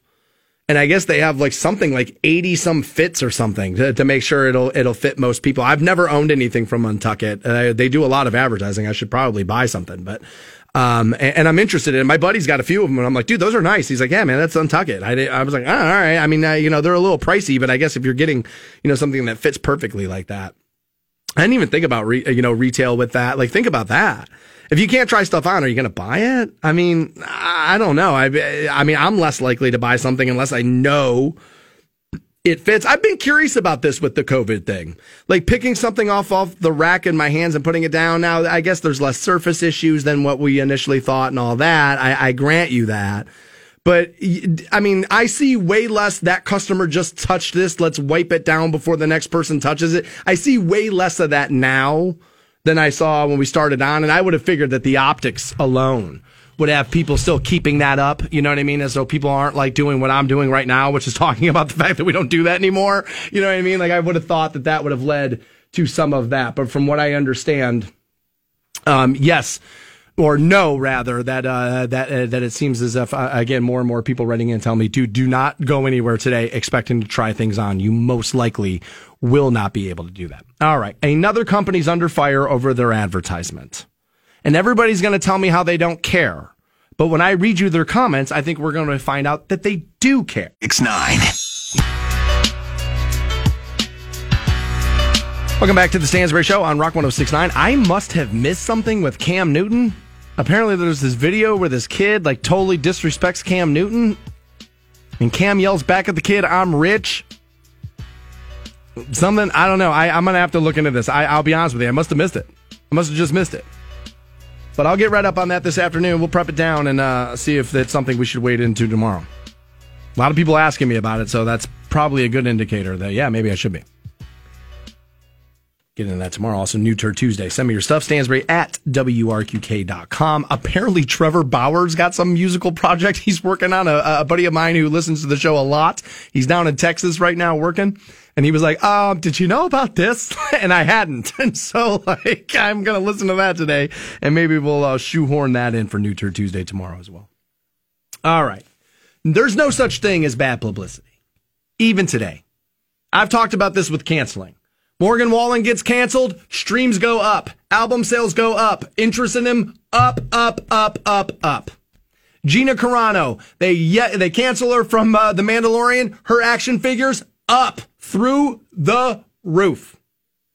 And sooner or later, the next argument's going to be, we have to stop canceling because it's helping, and let's stop drawing attention to the bad things people do. And then it's going to go back to, everybody's doing bad stuff and nobody cares. We're going to work ourselves all the way around. All the way around. It's what we're going to do. It's what we do. And so the canceling thing is like, eh. Remember this one with the marketing? We're running out of sriracha! And I was like, no, we aren't. People didn't even start eating this stuff until a year ago. Don't tell me we're running out of it. What are you, nuts? No, we aren't. No, we aren't. By the way, there's sriracha on the shelves everywhere you go. And this is now happening with Cadbury eggs. And there's a reason why they put this ad out. It's because people care about their products for about a month and a half. And then the rest of the year, nobody cares. So Cadbury put out an ad. The commercial could be seen, W R Q K dot com. I also have it available at the Facebook page, at Stansberry Shows. How you find that, give that a like. And so you watch the video, right? And it's like, these people eat Cadbury eggs, and so do these, and so do these. And it's like, you know, and then they, next thing you know, there's two men at the end of the commercial, and they have a Cadbury egg in between them, and they're each biting on one end of it. And the woman in the commercial says, oh, sharers? Yeah, we're down with that. Pretty much saying, yeah, come on, come one, come all, buy the Cadbury egg. Right? And it's pretty much the Lady and the Tramp thing there, except for the, the lips never touch. And that's kind of the point for me, is like, they, it kept being listed as same-sex kiss, so I'll be honest with you, that's how I listed it at our website, and that's how I listed it at our Facebook page. But there actually is no same-sex kiss here. There's no... They never touch lips. It's just, you know, the egg breaks and then that stuff's kind of gooey in the center and it does. It kind of comes off looking like, ew, I, I don't, I don't know about that, right? And like, you know, but it's more about the egg breaking than it is two dudes who almost lip lock, right? But everybody's going to rush to tell you how they don't care about this. But you do care. You ever notice this? You can't help yourself. You know what I should say right now? They can't help them. That's what I should be saying now, not you. I should be saying they. They do care about this. They can't help themselves. They have to say something about it. Which, yes, you've caught me in my evil plan to get clicks. By the way, I know I'm getting that ag- you just posted this to get clicks. And I always say, um, yeah, I woke up today with a desire to do my job. Yeah, you caught me in my evil plan to be successful at what I do for a living. I don't, I don't understand the, I really don't get the accusation. I really don't get, I never get that. I'm like, um, you mean I'm doing what my contract literally says I have to do? That's what I'm doing? Okay. I mean, I guess. But, what? I saw one of the comments was this. I don't care who you sleep with. I don't care what you do. I don't care what you do. Why do you got to shove it in my face? Okay. I need to, I need an answer to this question. Why is a man and a woman kissing not shoving something in your face? But two men kissing is. Two women kissing is. You don't feel like straightness is being forced down your throat or shoved in your face when, when a straight couple kiss. You don't feel that way at all, right? You know why that is, don't you? Because in your mind, you still feel as if heterosexual relationships are, air quote, normal. And that this to you is a little still abnormal. And so that feels like it's something that's being shoved in your face. I don't necessarily feel when I watch a man and a woman kiss like, oh, look at them shoving love and compassion in my face. Look at them. I never feel that way. But leave me out of it because I don't really feel that way about this other thing either. Nobody ever talks about it that way. Because your relationship is what? You are in a relationship with somebody from the opposite sex. That's normal to you. So you're seeing yourself come from the T V screen. It's relatable to you. Right? Dude, gay people are out there. I mean, just, I mean, no matter what you want to think or no, they let them, they just send them to an island to all live together. They did, and you're living on it. And like at the end of the day, like I don't, I don't, so I don't understand. I don't understand. Well, the Cadbury things, those are for the kids. Okay, but who's doing the shopping? You, you see what I'm saying? The eight-year-old ain't going in the store to buy the, his own Cadbury. So th- th- there's a little bit of that. So who do you market to? Who who the end product's being passed off to in, in the Easter basket, or the people who are buying said thing?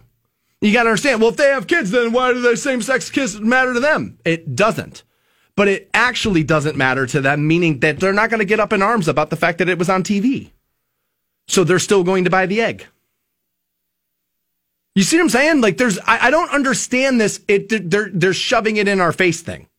I don't get it. Shoving what in our face? Relationships? I understand that there are same-sex relationships out there. I get that. In this of all years, and this of all eras, if you don't expect this to be part of advertisement now, like, isn't that kind of on you now? Because it's like, how many of these, how many times are you going to get mad about it? And everybody always goes right to the, oh, who cares? You angry dude. You pissed off dude. Like, that's who cares. You. Who cares indeed? Like, that's not like, that's, I want to I want to put the question right back on other people. Who cares indeed? Because, like, people say, oh, if you stop talking about this stuff, we'll all be normal again. But, dude, you're the one. People who get upset about this stuff are the ones who keep this stuff afloat. They never actually lock lips. To me, you know what it looked like? And again, judge it for yourself. W R Q K dot com is where you can see the video, right? But what it looked like to me was Suck, Suck, Blow. Remember that game where you play with the cards when you're, when you're drinking? I lived in Holly Park in Kent. I remember drinking games, right? And you kind of like suck on the card and you pass it between the two people. I don't understand why that's okay while you were in college drinking beers upside down out of kegs. That was fine. But Cadbury does it to sell an egg, and it's now shoving things in our faces. I, I don't understand it. I don't. I, I don't understand it. I think what's happening here. I, I, I'll, I'll. I'll present it another way. I don't think it's shoving something in your face. I think it's making up for lost ground. See, your your relationship hasn't had to fight for normalcy on television. Same-sex relationships have. So if you don't think now that as more and more of the country's starting to come along on the sides of this, and more and more of the country's like, yeah, man, like what the hell have we been, what the hell are we persecuting those people for? What the hell? Who cares? That through that, you're going to start to see this more and more and more and more and more. Now, I know there's the religious angle of Easter, and it's an Easter candy, and it's linked to Easter, and look what the Bible said about this, and look what the Bible said about that. But yeah, man, we pick and choose what we want to read from the Bible and where we want to apply it. And don't lie to me, because we do. You know, I've been preaching about this one twenty years. Money is not the root of all evil, for the love of money is the root of all evil, because the passage is to to to show you that you're the scumbag thing. Not money. You, the human, is the scumbag thing, and that you have to fight against that. That's what that passage. But see, we love that change, baby, because it means we're not to blame for anything. We love that little bit of a change there because we get let off the hook. So yeah, does the Bible talk about man laying with man and this and that? Yeah, but dude, I ain't Jesus, and neither are you. And dude, until you can prove me uh, some other stuff, then why am I Liz? Why, why why am I running countries on this? Why am I running advertising on this thing we can't prove? See what I'm saying? Plenty of arguments on the other side too. If you truly didn't care about something, we wouldn't get mad about it. You can, right? That's why people tell me all the time when they're they're mad and they're foaming at the mouth of, at me while telling me they don't care. They would say, "Do you don't care about me, and I can do that to you?" Wow. one oh six point nine. Welcome back to the Stansberry Show on Rock one oh six point nine, online for you, W R Q K dot com. I did not mean to get us into a holy war. But, you know, people are sending me Leviticus and all this stuff. And yeah, I know it says that. It also says, judge not lest thee be judged. You know, I believe all creations are uh, are God's children. I believe that was part of that. No, no, no, no, judge not lest thee be judged. It also says you can stone your neighbor to death, I believe, for planting two crops side by side, two different crops side by side. I believe you can stone your daughter to death in the Bible for bringing shame to the family's name. Go ahead and stone your daughter to death in the backyard. Tell me how it goes. You see what I'm saying here? That maybe it was the best knowledge for its time and that we've evolved a little bit. That maybe that's part of the Bible too. Also, here's the other thing with the same-sex thing, and uh, Jesus says it's a sin. Let's say it is. Let's say Jesus believes that's a sin. And let's say that that will, in fact, be punished as sin if, like, the, you know, the story of Christ and that whole thing is totally true. Let's say that. So that's going to happen. Jesus has got it handled. Why do you have to scream at everybody about it while you're on earth now? The Almighty's got it. He don't need you. As a matter of fact, the book says, be weary of men who say they speak for me. That's a paraphrase. But that's in there too now. Yeah. See, I've read it because you had to to live in my father's house. You know what I mean? So that's where people get in trouble with me a little bit because it's like, well, it says this. Yeah, but it also says this, and it says this, and it says this, and it says this, and it says that. Ugh. Goes on and on and on. It also said a man lived inside of a whale for three days and didn't die. Good luck with the stomach acid, Holmes. I mean, good luck with it. I mean, so like, let's be careful about that being like the law, like the law of man. I've also said, look, it's called the King James Version for a reason, right? If you had the ability to, like, I don't know, work your magic with the word of God, weren't you going to do it? Exactly. All right. A school board had, I believe, most of its members have to resign. They were caught on a hot mic Zoom-type meeting that they thought was being done privately just by the school board members before they opened it up to, like, parents in the school district. They got caught saying some things that are not so great about parents in the school district. And they since then had to step down. We know how this works. Let's take a listen to the story I'm pulling from Cleveland nineteen News. The Oakley Union Elementary School District Board thought they were just chatting amongst themselves. Are we alone? But their conversation over a... Ask the question, so you knew what you were doing wasn't great. A WebEx call was being recorded as they... Yeah, WebEx must be like Zoom, like Microsoft Teams or whatever. It must be like one of those kind of things. We use Teams here in this building, but, you know, whatever. We're responding to complaints from parents who didn't understand why their children were still in distance learning mode. This board member did not mince words. She talked about what she would do if parents who commented online did it to her face. If you're going to call me out, I'm going to f*** you up. Basically, you know, if you approach me as a school board member, you do this, I'm going to do this. Now, is that inappropriate for a school board member? I understand why people think it is. I understand why the, why, why the standard of society is that's inappropriate for a school board member. But I look at things a little bit more surface level and logical, I believe, is that I always say this. Organizations, police forces, doctors, school boards, what are they? We, we always use these terms, school board members. And then we think that that all of a sudden, when you join said group, you transform and become something that you're not, which is human. And I always remind people, the, these, these groups are all compiled of humans. I liken, if you call me out, I'm going to F you up.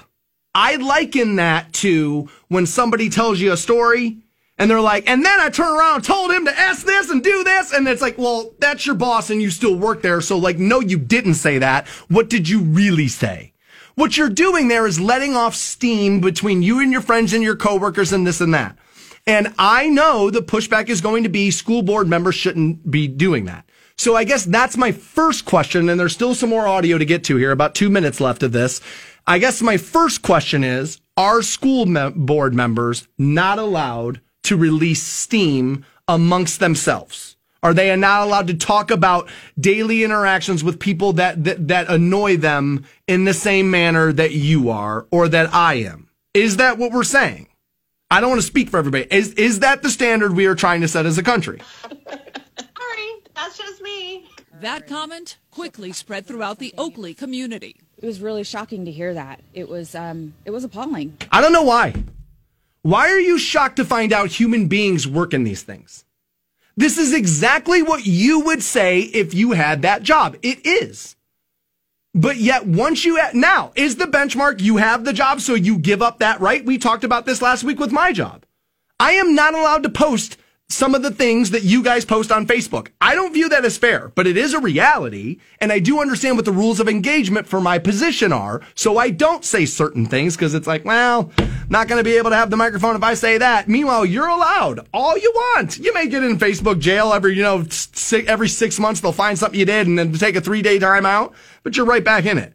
I would lose my career for saying some of the things you guys say online. I don't necessarily think that's fair, but is this the rule of engagement for a school board member? Another board member suggested that parents just want to send their kids back to school so that they could smoke pot again. My brother had a delivery service for medical marijuana.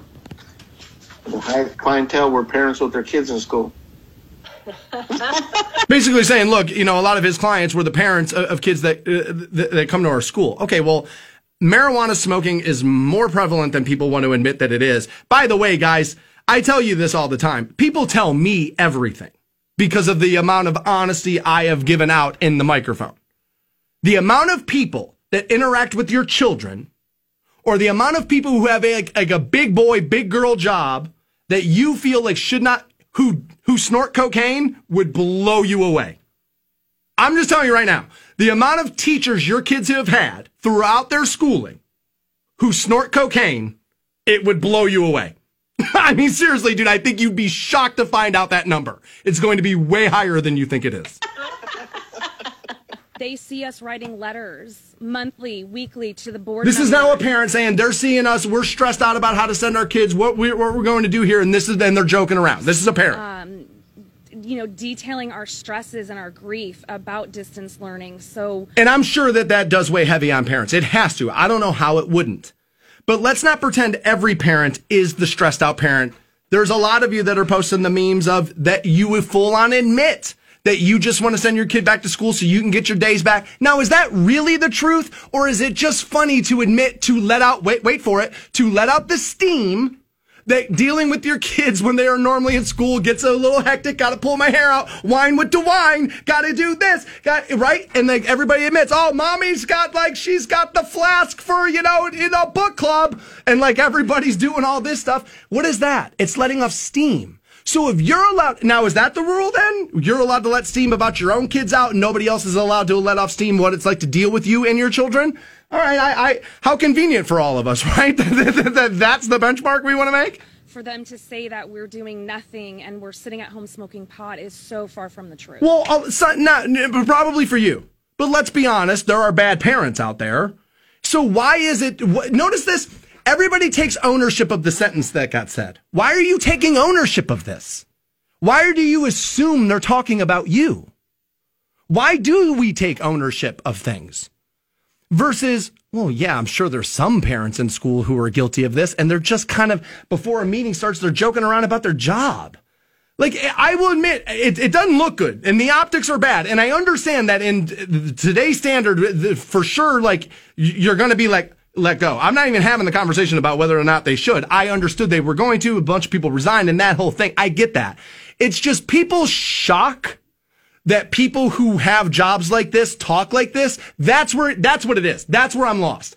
And I think it's because I do talk to that many people in the public, like that many. And so like I've talked to people with in every career field there is. And once you start talking to them and dude, and nobody can hear what they say, everybody kind of talks like this. They just do. The conversation went on for eight minutes. All right. That's probably excessive. It's unfortunate that they, they want to pick on us because they want their babysitters back. Uh, essentially making the point that you just want to send your kids back to school so somebody else is dealing with them. Again, I've seen enough of the memes that are saying just that. Well, I'm joking. Okay, but when I say I'm joking, everybody always writes in and says, all jokes are based in truth. And that's how I normally get myself in trouble when I'm like, ah, I'm kidding. People are like, ah, jokes are based in truth though, right? And that's how I always get myself in trouble. So, you know what I mean? If you're joking around about your own kid and not wanting to have your own kid, imagine imagine being that person. I don't want to deal with my own kid, but I'm shocked. By the way, these aren't teachers. They're school board members. That's the other point we should be highlighting here. These are not the people your children deal with day in and day out to learn how to dissect a sentence. That's not who's saying this. Right. Right.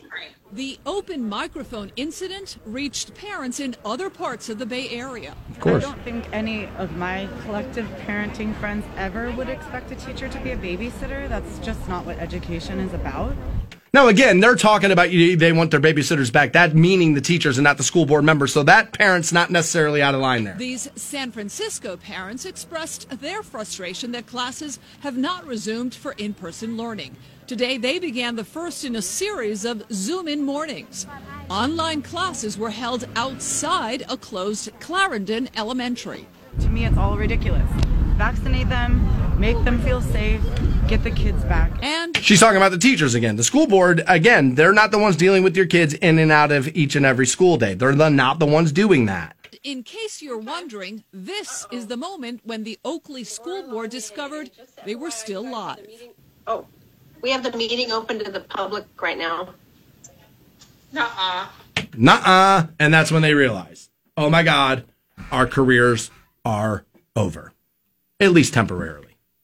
It might be uh, tough to get another school board job if, if you know what I mean? Because, like, you won't know their names. I won't know these people's names and, and all that. But once you're in education, I think names kind of get flagged like that. In any occupation, let's not make it education.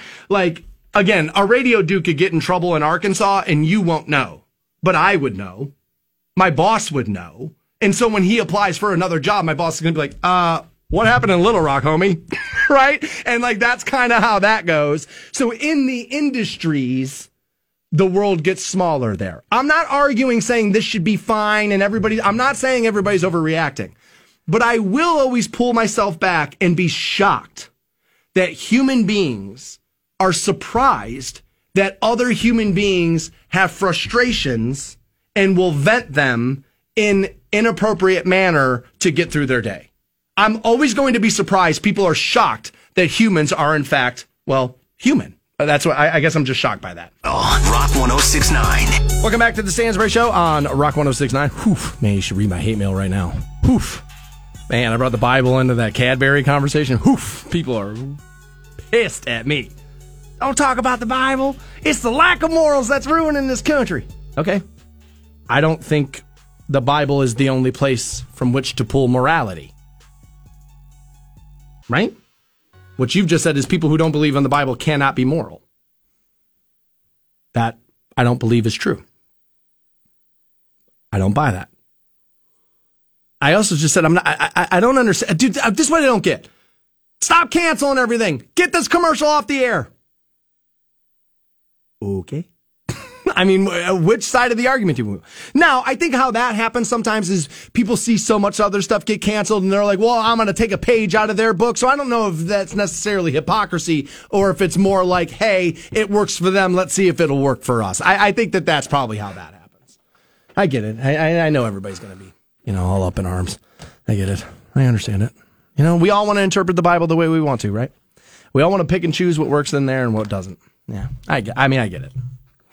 All right, I did something Friday, and I'm embarrassed of it. And I preach about this all the time, that people should not do this. And so I don't want to be guilty of having done it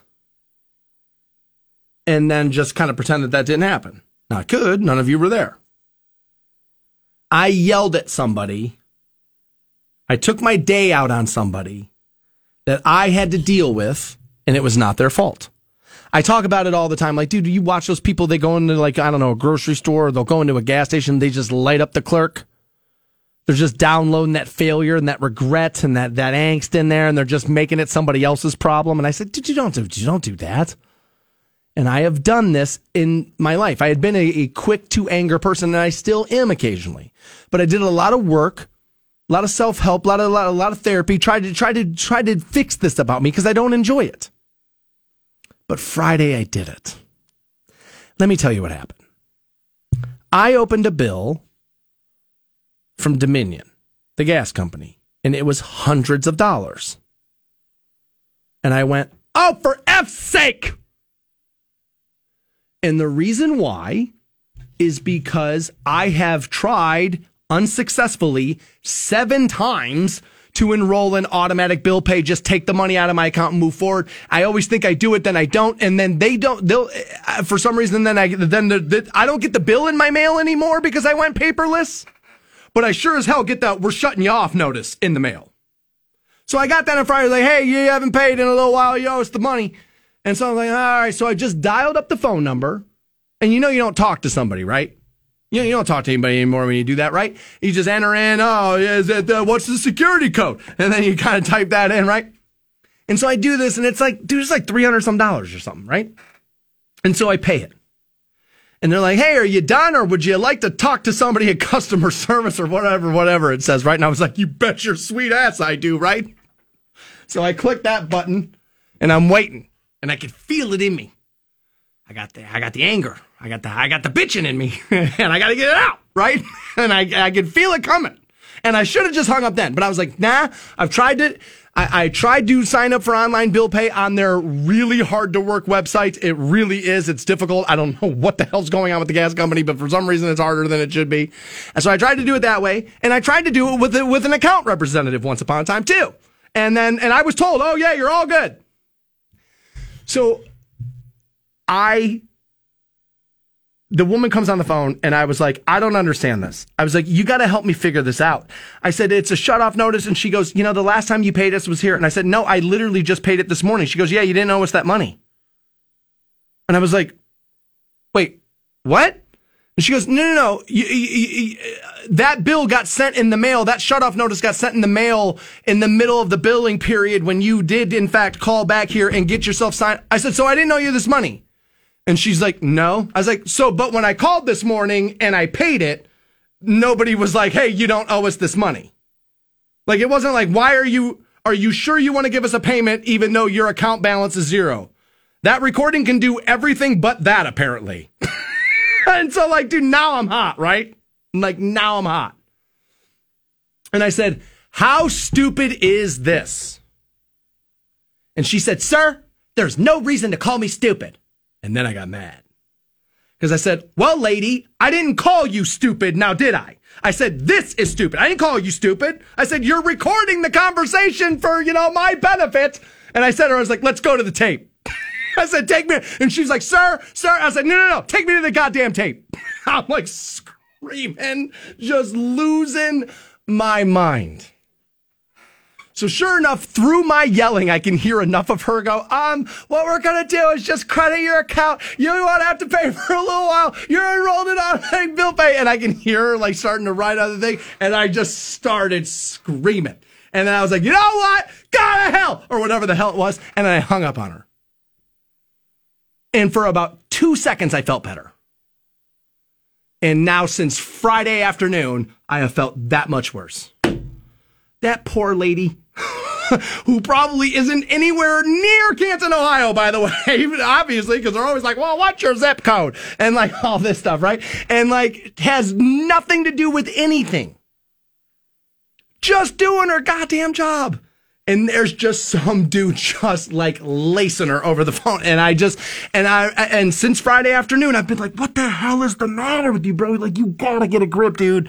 Like, you cannot fall down on this stuff, man. You cannot go back and be like a psychopath. Like, you, dude, you've done so much positive momentum work on this. Like, do not do this. And I have felt like, honest to God, like a piece of worthless trash since I did it. Like, since I've done, I know better than that. I am better than that. Or at least I should be better than that. So I just want to be able to keep preaching people shouldn't do that. And I feel like the only way I can do that is to admit that, yeah, I did it. And I feel like an absolute, and I mean an absolute scumbag because of it. Teresa's got a couple of keywords. They're worth one thousand dollars a piece. She'll give you the first one at ten ten. Other than that, I am done for the day. Missed anything? Pick up the podcast shortly. W R Q K dot com. Other than that, I hope you all stay safe out there. Be good to one another and meet me back here tomorrow morning. I hope you guys have a decent afternoon, and I hope I get a chance to see you guys around.